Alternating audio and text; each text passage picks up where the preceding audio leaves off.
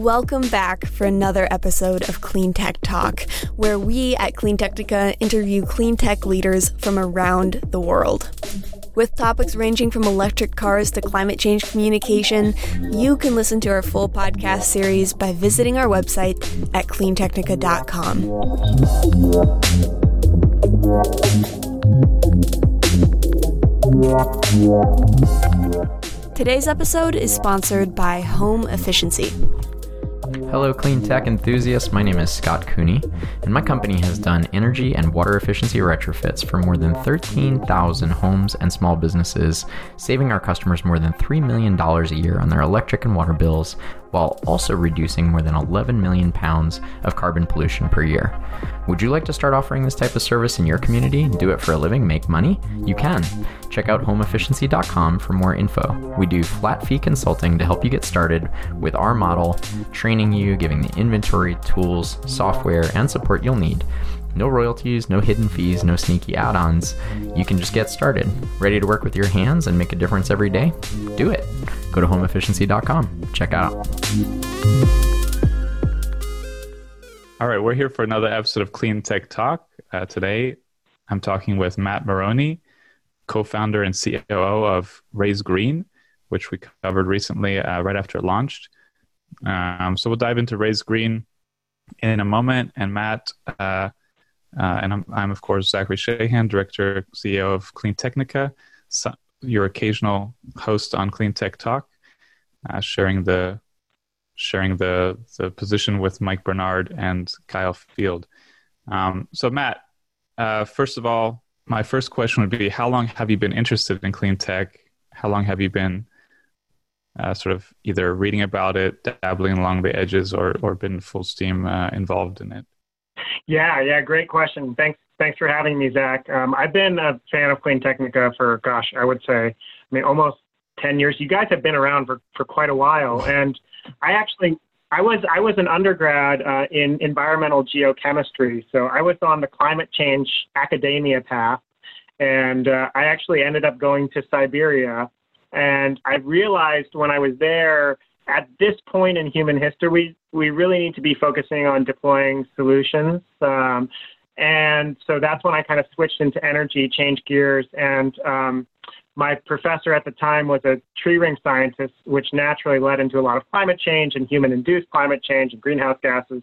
And he actually helped launch an energy institute at my undergrad. Um, so I was kind of helping him along with that. And we, you know, I remember one thing he said in particular, which is that the electrical grid is the biggest machine that human beings have ever made, and everyone expects it to be on 365 yeah. days a year, 24 hours a day.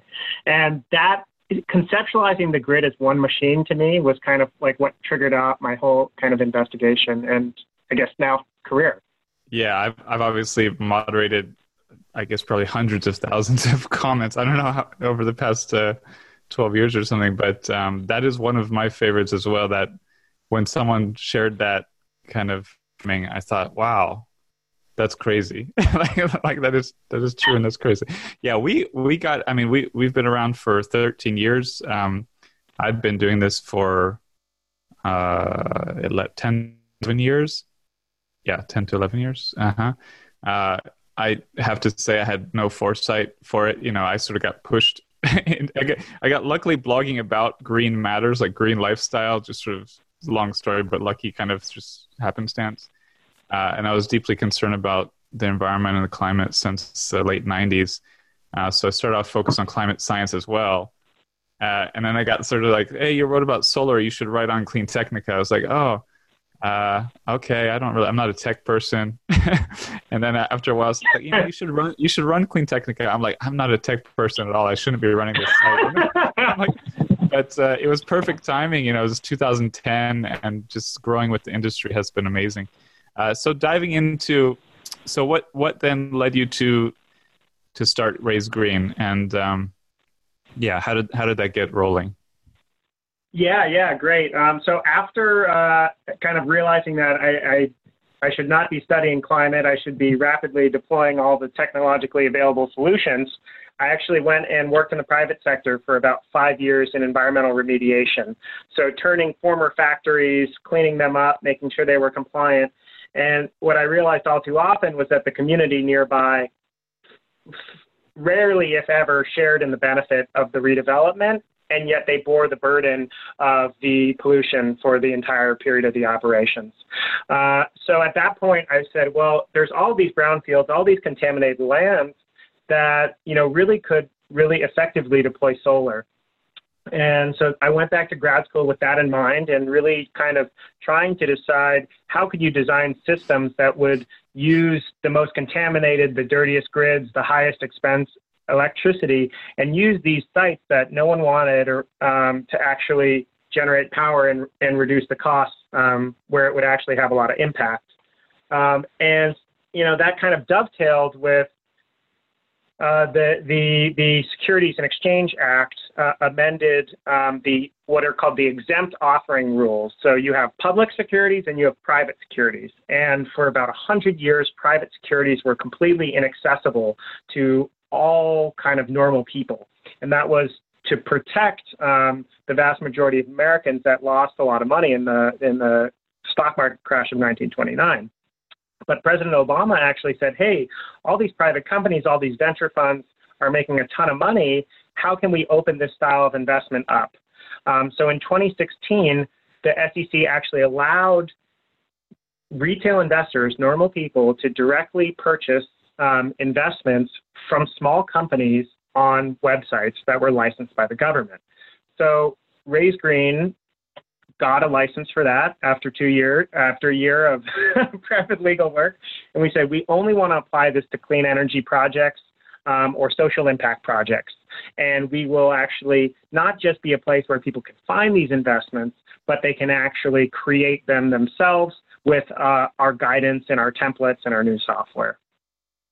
Yeah, and uh, I should have asked your part how to pronounce your partner's name. Your partner Franz uh, Franz Hochstrasser. It's Franz. Oh, that was good. Yeah, that was perfect. I lived in that region for decades. uh, so he, he he he worked in the Obama administration. When you started talking about the brownfield development, uh, that uh, immediately brought me back to some coverage we did during the Obama administration of of good work uh, trying to to help um, get more clean energy projects on brownfields. Was he, he was he involved in that in the Obama administration or or other matters? Um, he was I he was he worked at the USDA. Um, he worked at the Council on Environmental Quality, and he finished his tenure uh, in the Obama administration, actually working at the State Department, and was there in Paris when they banged the gavel and announced the Paris uh, uh, Agreement on climate change. Um, he was actually on the negotiating team. So um, I think both, um, you know, him and me, we come at clean energy and climate solutions from, you know, him very top down, me, you know, very from the from the contaminated ground up, yeah. right? And what we realized was, you know, below, there were below mil- the grassroots. yeah, below below the grassroots. and you know, I think what we realized is, you know, look, there are millions of people marching in the streets for climate solutions, for social and environmental justice, but what do you actually do at the end of the march? Uh, it's very difficult, and I think many millions of people feel hopeless or powerless um, in the face of such a global, seemingly insurmountable issue. Um, and that's really why we created Raise Green was you know, if you're one of the millions of people that actually want a better planet, you can come and invest in a project that will make that happen um, if it's successful, right? And a lot of these projects, they wouldn't exist otherwise. Um, we're really trying to get projects that are passed over by traditional sources of financing. Um, you know, a company like Tesla, which has done such incredible work standardizing the deployment of solar um, on residential, or someone like Sunrun, for example, these have revolutionized the solar, and you've done some excellent coverage about the reduction in costs that have occurred uh, in parallel to that. Similarly, on the utility scale size, and now on the lower, smaller, you know, commercial building size, um, you have plenty of developers, but all too often, this gets built on these types of projects get built on Walmarts, they get built on Office Maxes because they have good credit as off takers. And so what ends up happening is, you know, no one wants to fund solar on the homeless shelter. No one wants to fund solar on on schools uh, or uh, be, or just small businesses or or or, or housing um, complexes, and that's because of the complexity. But the beauty of something like crowdfunding, you know, the the people who are bringing the solutions are the people closest to the problems. So although a traditional developer from say New York may not want to bother with a 100 kilowatt solar array on top of a low income housing on, in Pittsburgh, um, someone who lives in that housing and knows everyone you know on the board and who works with people in the city is willing to do that. Um, that's our thesis. We think that you know flipping solar is the equivalent of flipping houses in the 20th century, uh-huh. um, and that's really what we're facilitating a platform to create now. Well, I'll come back to that in, in a moment as well. But uh, I'm curious because when when I got your news and wrote the article, uh, started writing an article about Raise Green, um, of course, I, I, thought, hey, we covered that that SEC decision allowing crowdfunding. When was that? Was, and I had to look it up. It was nearly five years ago, and um, mm-hmm. I'm sort of surprised that not that I haven't seen much come out of it. Uh, but but there was also around that that time, or I, am not not remembering the time frame perfectly now, but we covered Mosaic, Solar Mosaic, a while back. Yeah, um, yeah. I used to do this similar kind of thing. There was one or two others that tried to get off the ground, but but it's been a long it had been a long time since I had even seen anyone talking about this concept again. Can you say a little bit about and although SEC made it legal, um, can you say a little bit about what the challenge is with doing what you're doing and why why we why you're the first one to come out here and, and do this basically? Yeah, well, I think definitely we're standing on the shoulders of giants. Um, you know, Solar Mosaic was a, a, huge inspiration to us, and, and we've talked to many people who have, you know, been integral at the beginning there to kind of glean what insights we can. Um, and they're still doing quite well. They had a small shift in their business model, kind of moving from individual projects, uh, allowing non-accredited or retail investors and now they're kind of focused on somewhat larger accredited investors um, and more of a fund style approach of many projects. I think that's a natural evolution, and it's been very successful for them. They've done a lot of good work. Um, in terms of the growth of regulation crowdfunding, you know, I would argue that it's doing quite well. In fact, you know, as of there was just the three-year review um, of the regulation, um, and they reported little to no incidents of fraud. They reported hundreds of millions of dollars of capital raises um, by retail investors into the private markets. So, you know, this is this is a space that is growing quite fast. It is young. It is very young. Uh, you know, I just to underscore the point I made earlier, this market didn't exist from 1929 onward, um, and so it is uh, almost a full turn in how the United States is, is viewing the securities laws. Um, folks like Mosaic, they relied on a state securities exemption. So in the initial stages okay. of Mosaic, only residents from California could invest, um, which I think um, potentially deterred some of their momentum after they saturated the early adopters. Um, and if I think they just kind of were were too ahead of their time, and only now has the regulatory climate opened up enough to allow, you know, a second attempt on a national scale which before was limited to only one state at a time. Yeah. So, well, talking about who you focus on too. Um, uh, yeah, I mean, as you as you you probably, I'm sure you saw. I recently wrote a couple of articles about how much the price of solar has dropped um, again in recent years, and it was funny because I, I, wrote an article in 2014, feels like yesterday, uh, about how the the the cost of solar that you have in your head is probably two to one hundred times higher than it, than it, should be because the cost of solar had dropped so much in recent in years prior that uh, you know if you had gotten a quote in 2010 it would be way higher than the price of solar in 2014 and i knew the price of solar kept dropping but when i returned to the topic uh, this past couple of weeks I was I was myself shocked. I, f- I found out that I had basically succumbed to the psychological uh, problem or error that I had written about six years ago, which is like I just didn't realize how much it had dropped in the past few years. Um, so the the good news is it's really become a. I mean, I think it's become significantly significantly more accessible, like by a big chunk for a big chunk of the population than it was just four or five years ago. How does that influence this kind of community focus that you have? This kind of you know uh, fund locally focus versus yeah, like we talked, like you talked about bigger projects of the past that were, you know, basically targeted at probably a different audience, different investment audience. Yeah, it's a great question, and I'm I, am i I'm like you. I'm I'm shocked to see how how fast the prices have uh, dropped.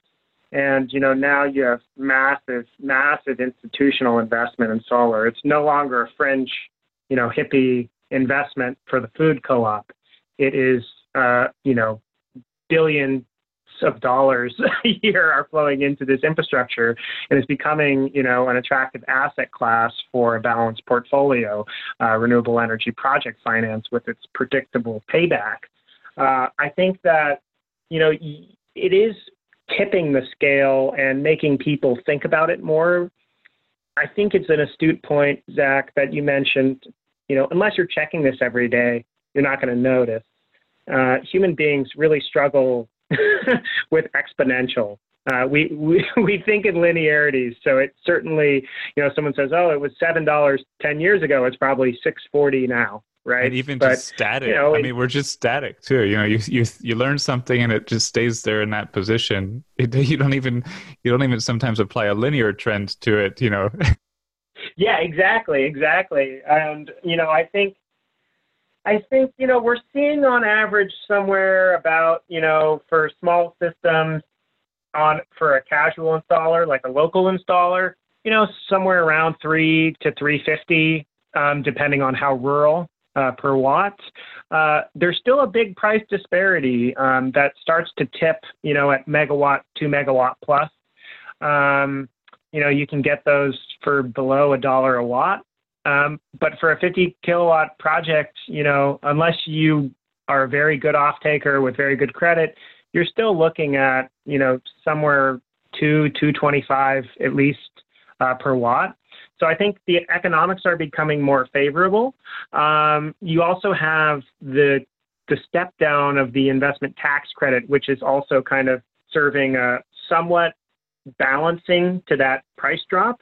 But I think that prices will continue to drop um, and it will ultimately be, keep becoming uh, you know more attractive, uh, which I think is why we're seeing you know municipalities, cities, uh, small businesses, schools, everyone kind of is starting to think about it now. But I think there is is a massive um, you know information gap and that's really you know part of our efforts as well is you know education that you know local ownership the local profit is is actually an option um, there's an increasing familiarity with you know pure community solar where you build a array in a field because you can't put it on top of your rented apartment you subscribe like you would subscribe to a phone bill um, that has been growing really rapidly. I still think it's underdeveloped because you know the the most skilled developers are still focusing on the utility scale projects or the kind of Walmart style off takers. Um, the, the, the, missing piece in the community solar model, in, in my estimation, is actually to allow local ownership as well. So if I buy a, a subscription for you know reduced power, uh, why can't I also make that an investment and, and fund part of the actual capital outlay for the project so that when I pay my bills, I'm actually partially paying myself and all of the other like-minded people uh, that wanted to make this happen. You know, most most community solar developers still use traditional sources of debt and equity when you know you may get a 5 10% discount on your electricity bill but ultimately, when you pay that bill, that capital is leaving your community and it continues to concentrate amongst those financiers. Yeah, and I mean, there's always there's there's options for. I live in an apartment. You know, there's options for uh, getting 100% renewable energy or investing in, in, renewable energy. But you're always wondering, like, well, where is this project? What is this project? Uh, you know, it, where's my money really going? And there's definitely a would be a huge appeal, I, I think, to hey, the project is right here.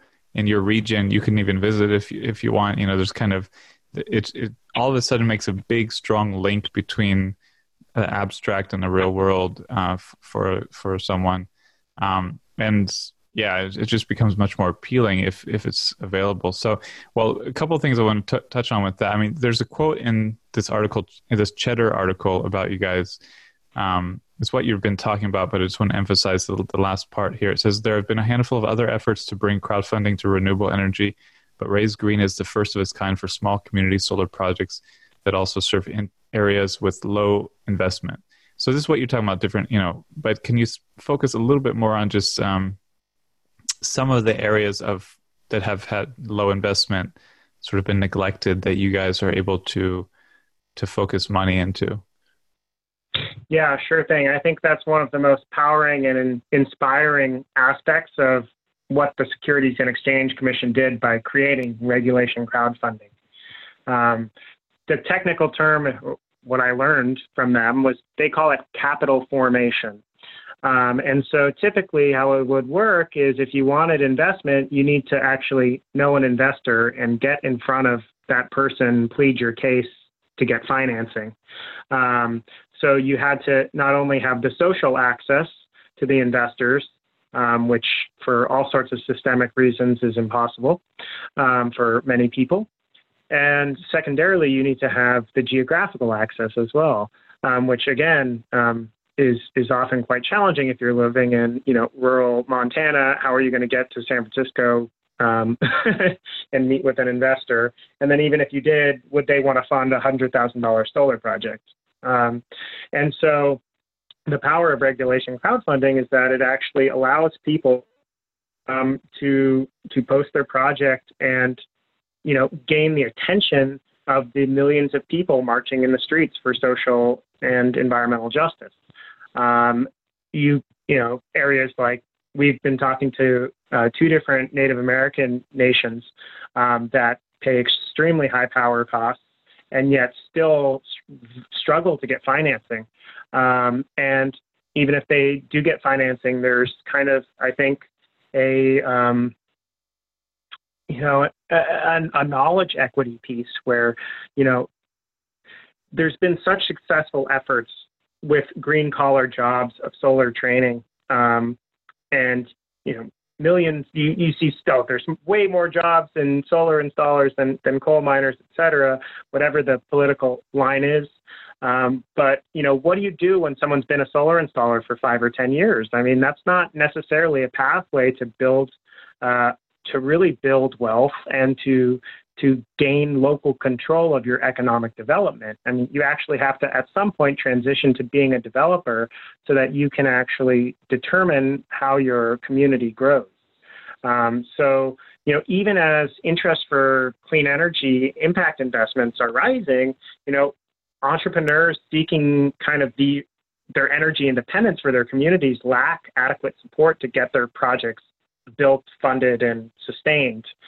And the truth is, if we don't solve our equity issues, we can't solve our climate issues, right? Even even if we somehow create a zero carbon world, you know, if you don't adjust some of the fundamental, you know, revenue streams, ownership, equity structures, and allow for these you know, local ownership, local capital formation, you know, society won't be stable enough to main, maintain any of the sustainable solutions that were actually implemented.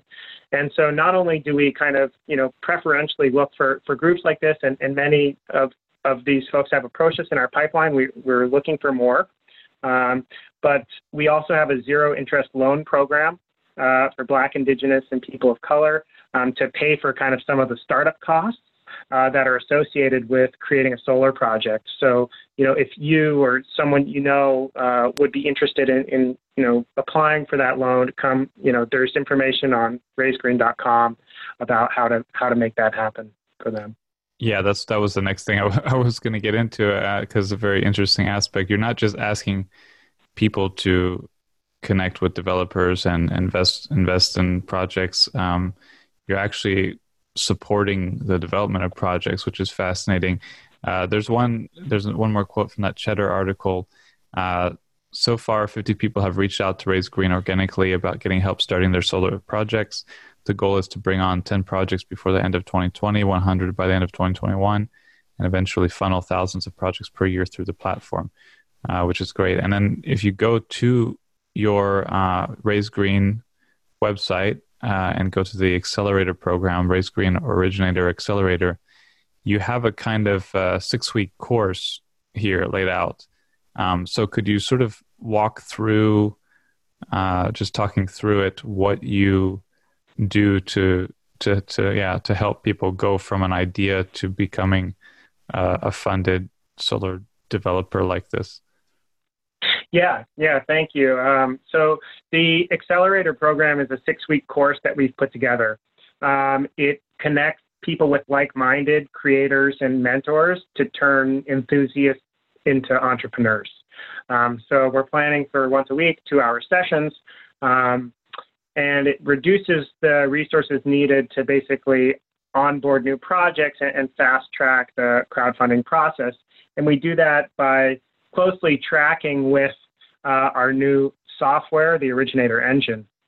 And we think this this kind of guided curriculum fills a gap in the current community-based solar landscape, um, which is that you know in every city there is at least one person who is working to try to get a solar array on some sort of community building, but doesn't know how. Many of the corporate structures and the financial models were closely held secrets of the largest law firms and financial institutions, you know, in, in the world. And what we're doing is giving those tools to these enthusiasts. Um, so there is a one-time deposit of for this course. It's 500 bucks, um, but that actually gets credited later towards some of the costs that kind of are required to actually set up your your company. Um, and then the project creators get an equity stake, about 10%, uh, depending on the project. Um, and you know, depending on where that geography is, that could be something like 20k a year um, if you actually max out the rates. Um, so we really think of you know creating your own solar project as kind of the sustainable side hustle. Uh, it's a perfect part-time job uh, for for one of the you know 25 million that are currently unemployed. Yeah. Um, if well, you think about it, you know, oh, go ahead. Uh, just two quick things. I'm curious, just sure. a little bit more about what level people have to be at to enter that. Like, because yeah. uh, okay. I mean, I'll be frank. I am not a good do it yourselfer, and I'd probably be like, oh, I can't do that. Yeah. Uh, but I'm sure there there are different levels, all different levels, and I'm just curious, yeah, what level, and uh, and also, yeah, just speak a little bit to that point. Um, you know, there's a lot of people unemployed and underemployed right now. Huge equity challenges, uh, crisis. Um, how, yeah, just a little bit, a little bit more on that topic. Sure. Yeah. Yeah. It's an experiment for us. Um, we, you know, the, the first round is really for people who have a project. So they may be, you know, members of a, a religious congregation that want solar and is trying to figure out how to do it. Uh, it may be a, mother or father stay-at-home father who, uh, you know, is on the PTA and wants to get solar on a school.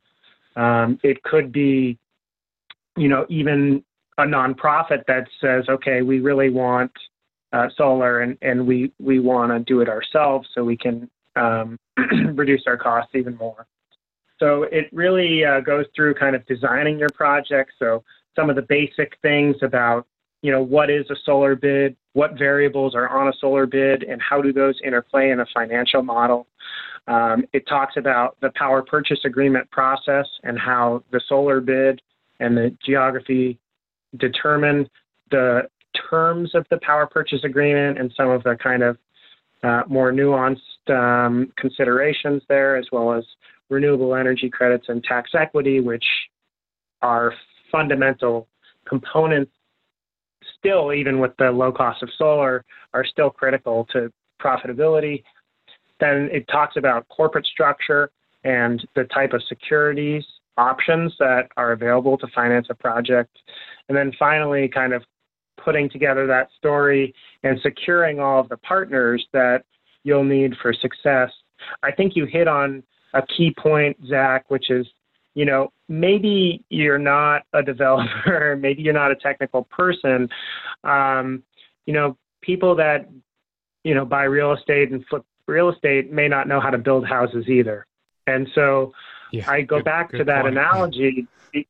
Yeah, right. I go back to that analogy because you know you really just need to know which partners you need at which parts of the process, um, and to see if you can align all those partners, um, you know, before you start your project, so that it it it it, it has a higher chance for success if you have you know your installer selected and the bid ready to go. It has you have a lawyer selected and you have an accountant and all that stuff is ready to go at the moment it lists.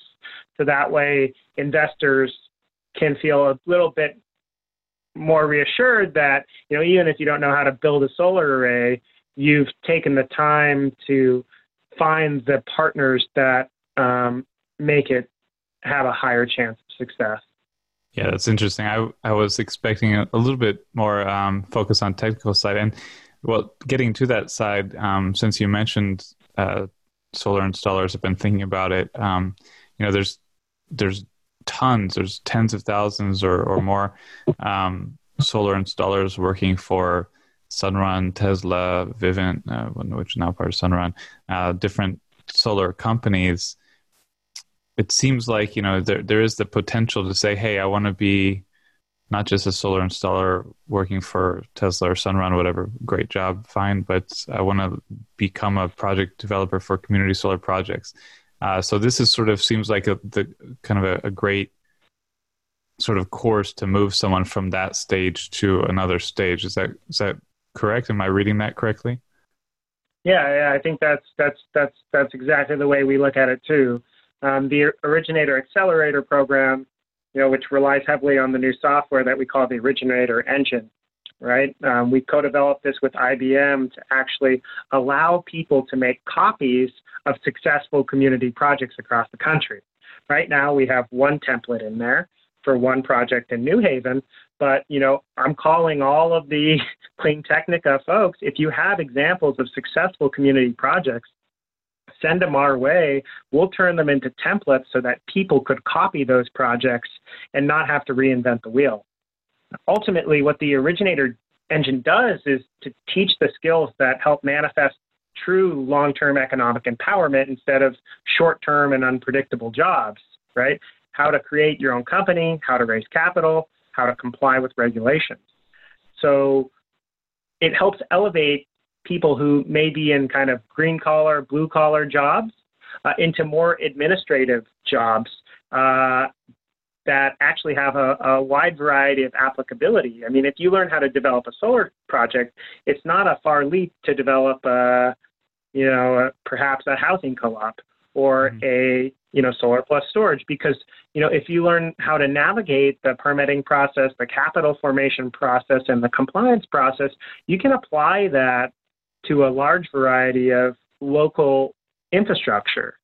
What's fascinating is although we've primarily, you know, we, we really have been looking at solar as our beachhead, you know, we've already had a variety of asset classes approach us, uh, people that were working to model their projects, you know, even right, right now, uh, you know, solar, solar plus storage, uh, heat pumps, energy efficiency, uh, electric vehicle charging, housing, urban farms. So, a, a lot of these asset classes where you can actually have a pre- somewhat predictable cash flow from a contract, um, you can apply towards really any type of infrastructure like water, housing, food, in addition to electricity. And so when you talk about the equity piece, fundamentally, if you lose your job in this country, you might not be able to fulfill your basic needs. And that's why people are talking about a homelessness crisis being the real pandemic of COVID. Um, so the question is how can you make resilient local communities? You need local ownership and local control in such a way that the people who use the resources actually have access to them have rights associated with with their access to them. Um, and when you when you create your own project, you define what terms go in your legal document. Um, and as long as you disclose that to the crowd when you do your offering, then that's you can you can basically fundamentally enshrine basic rights in, into the operating agreement of a corporation. I think it's really interesting that in the activist world and in general, there's a lot of, I think, abhorrence almost to the idea of a corporation. And mm-hmm. we encounter this quite a bit. And, you know, I'm, I'm reading a wonderful new book uh, by Nicholas Lemann of the New Yorker called Transaction Man, where he talks about the, the beginning of corporations and, and how they were actually used um, in the in the 30s and 40s. And what fascinating is this is really the most powerful structure that's ever existed. And so if yeah. you can give community groups the same level of, you know, case law and legal rights associated with a corporation, um, then that can um, provide a lot of benefits that may be more difficult to access if they're using more alternative structures like nonprofits or or cooperatives that you know don't apply on a national basis. Even, even yeah. B corporations, right, are great, but you know they don't apply in every state, so you can run into some challenges. Yeah, no, I think I think it's an interesting problem we have in society where we sort of pigeonhole um, sectors, even like there, and then sort of that determines who goes into them. I mean, we, we have the problem in politics where people complain uh, politics is dirty, so I don't, I don't want to be involved. But it's like, well, we need people who are not happy with dirty politics to go into politics to make them less dirty. We need, you know, you need people who are really passionate about uh, about making about just providing service for society to to go in to to, to transform or to, to help that sector to be more about service for society and same with business. You know, you need people to go into business who are not just going into to make mu- as much money as possible off of the sweat of others, but who are going into it for broader um, values and, and reasons. Um, I think we, we I, I, feel like we get a bit of a rise in that, but we need a lot more. Um, and this is definitely seems like a, a, great, perfect kind of avenue for it.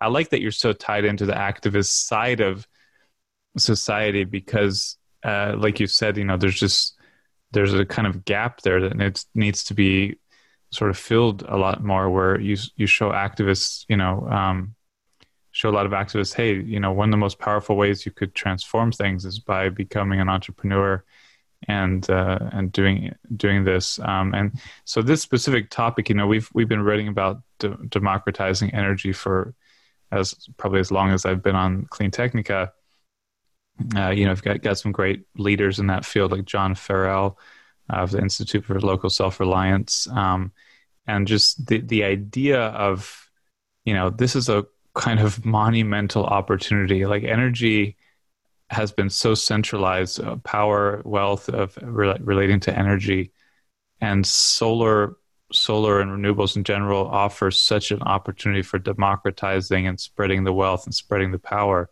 Uh, all, all kinds of power. Uh, so it's it's really inspiring to see what you're doing, trying to help that along. I feel like it's something that uh, it increasingly looks like it's getting squeezed out. Like you have the the cheap utility scale solar projects that anyone with a billion dollars now makes sense to to go into that. You know, a bit. You've got rooftop solar being served by you know large corporations like Tesla, Sunrun. Uh, but you just really have an opportunity for democratizing energy that uh, I think is underappreciated. So I like that you that you frame it in that way a lot. Um, that you focus on that. That's basically what you guys are trying to do is is bringing more democratization to the energy industry. Uh, I guess just as some final words, just maybe say a little bit more about democratizing energy. Yeah, I I, I think you're spot on. I mean, I will say that you know over half the country is in an energy co-op, right? So I don't think I, I try to I try to make that point a lot because you know not everyone is subscribing to the traditional utility model. Yeah, I forget and that being being in, Florida. being in Florida. I forget. Yeah. but actually, I, yeah. Anyway, keep going. Sorry. Oh, I was I was going to say. I mean, look, what we're seeing with Hurricane Laura again battering the Gulf Coast with the California wildfires and PG&E, you know, utility shenanigans in in California yet again um, is that centralized power is nice until there's a disaster and then you don't have power and it could take a week to get power back. And so ultimately distributed generation with storage you know will not be squashed by centralization. It's just fundamentally not as stable in an increasingly volatile world from climate change. The real question we have to ask ourselves is who owns the future right because if we transition to a society of zero carbon or I, mean I don't even like saying zero carbon. I want negative negative carbon, right? We got to make up the difference. Um, but if that's all owned by Apple, Amazon, you know, Google, and Facebook, um, then what's what's the point? We're still stuck in in the situation we're at now, where you have, you know, thanks to Jerome Powell now, steady inflation at 2% with wage growth that doesn't keep up with that. Um, so I think this question of who owns the future is a really interesting way to frame it because, like I said, it's really it's really difficult for traditional financing to put up with the time and effort it takes to actually get a local 100 kilowatt solar project up. Um, and part of that is local politics. And, you know, a lot of people want to be, are looking to be a hero. They're looking to make a difference and they don't know how. I mean, if you put some sweat equity and get a solar project built and bring in 300 grand to your community um, with power reductions to match, um, then you become a neighborhood hero, right? And, you know, there's a lot of people who are looking for encore careers, who are now unemployed and looking for what's next. And you know, we need hundreds of thousands of small scale renewable projects. And at Raise Green, we're giving the tools so that anyone can actually create them. Um, or if you're not that dedicated, you can actually support these efforts moving forward and profit from them in a different way um, than the traditional stock market. Um, that is, if the projects are successful, right? Like all these projects could fail, people could lose their money. And I think that's an important thing I do want to understate, which is a lot of the reason that community projects don't move forward is because, like, if you're a homeless shelter, you don't have a Moody's credit rating. so, no credit rating, no solar. Um, and that breaking out of that paradigm um, is a challenge. We talk to institutional investors, we talk to big financial services companies, and the question that comes up every time by the most savvy folks is what's the risk of the off taker? Um, and in some cases, the off taker risk is high. If if you're if you're a community center with a, a string you know shoestring budget that has been holding on for 30 years, you know, a, a traditional, you know, private equity fund would say, we don't want to get near that. There's too much risk. But if you're in the community center, going going to that community center and playing basketball or swimming or playing playing bridge there, then you want to see it succeed and you're willing to put in a little more to to make that project happen. And and that's what we're betting on is is uh, that people are, are actually going to be willing to put their money where their mouth is and invest in the world they know is possible and that they want to live in. Yeah, that's wonderful. I, I love that phrase, who owns the future? I think that's going to end up being in the title. Um, really great uh, way to put it. And I, I, I. I think, I think, uh, I think we've gotten so far away from a kind of local community focus that people are, are really trying to get back to it now. So there's, I think there's more potential now. Like you said, a few years ago, maybe was more difficult in in some ways, but now, uh, in so many regards, I think people long for that ability to to be connected and, invest in their community and see the rewards locally. And I think everyone's got, a little bit of social media burnout and a little bit of like online burnout. Um, uh, but it's also similar to the media, the media situation. Know, we, the media world has changed so much, and there's such a reliance on Google Ads and that kind of thing. Uh, but there's a, a really strong kind of push and trends now for people to support the media organizations that they really value and get something from to sort of you know keep them going and you know try to uh, I, I think put control a little bit more in the hands of the individual and, in the hands of the community um, and you know sort of information wise we, we we work on that and then on the local energy side of things i feel like you're really offering that opportunity to be in control of your community a little more, you know, contribute and sort of see how everything ties together. And you, and if you can find, you know, enough champions, enough uh, to to create these projects and investors to believe in them, uh, could make an, an enormous um, impact on the world. So, really excited about what you're doing, and I think you know we'll be we should collaborate to you know to try to make this to try to do our bit to i think we we can contribute something to try to do our bit to help you guys uh, help the world. Um, really inspiring stuff. So thank you. Thank you, Zach. Uh, so, any final last words or requests for any any listeners, or uh, yeah, a few few final sentences, elevator pitch.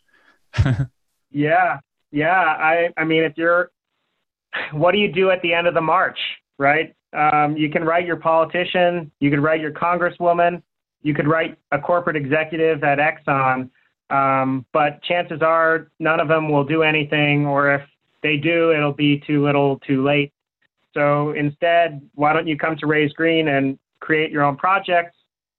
It's a little too intimidating for you right now with everything else going on in the world. You can invest in a project or even just subscribe to our newsletter and, and join our community of, of people who are, are tired of waiting and know know what needs to get done uh, and want to figure out how. Thank you so much, Matt. Really appreciate this conversation and, and what you're doing. Again, real inspiration. So hopefully we can help do our part to help you along too. Uh, thank you, everyone, for listening. Uh, check in next time to get your electric fix.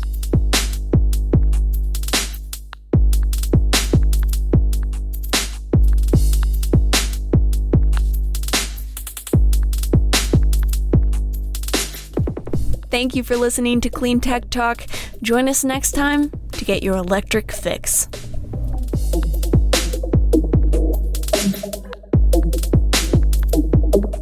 If you would like to sponsor our podcast, send us an email at accounts at cleantechnica.com.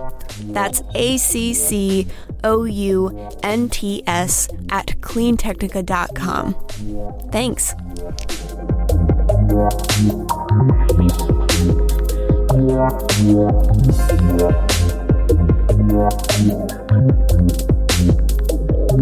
Yeah.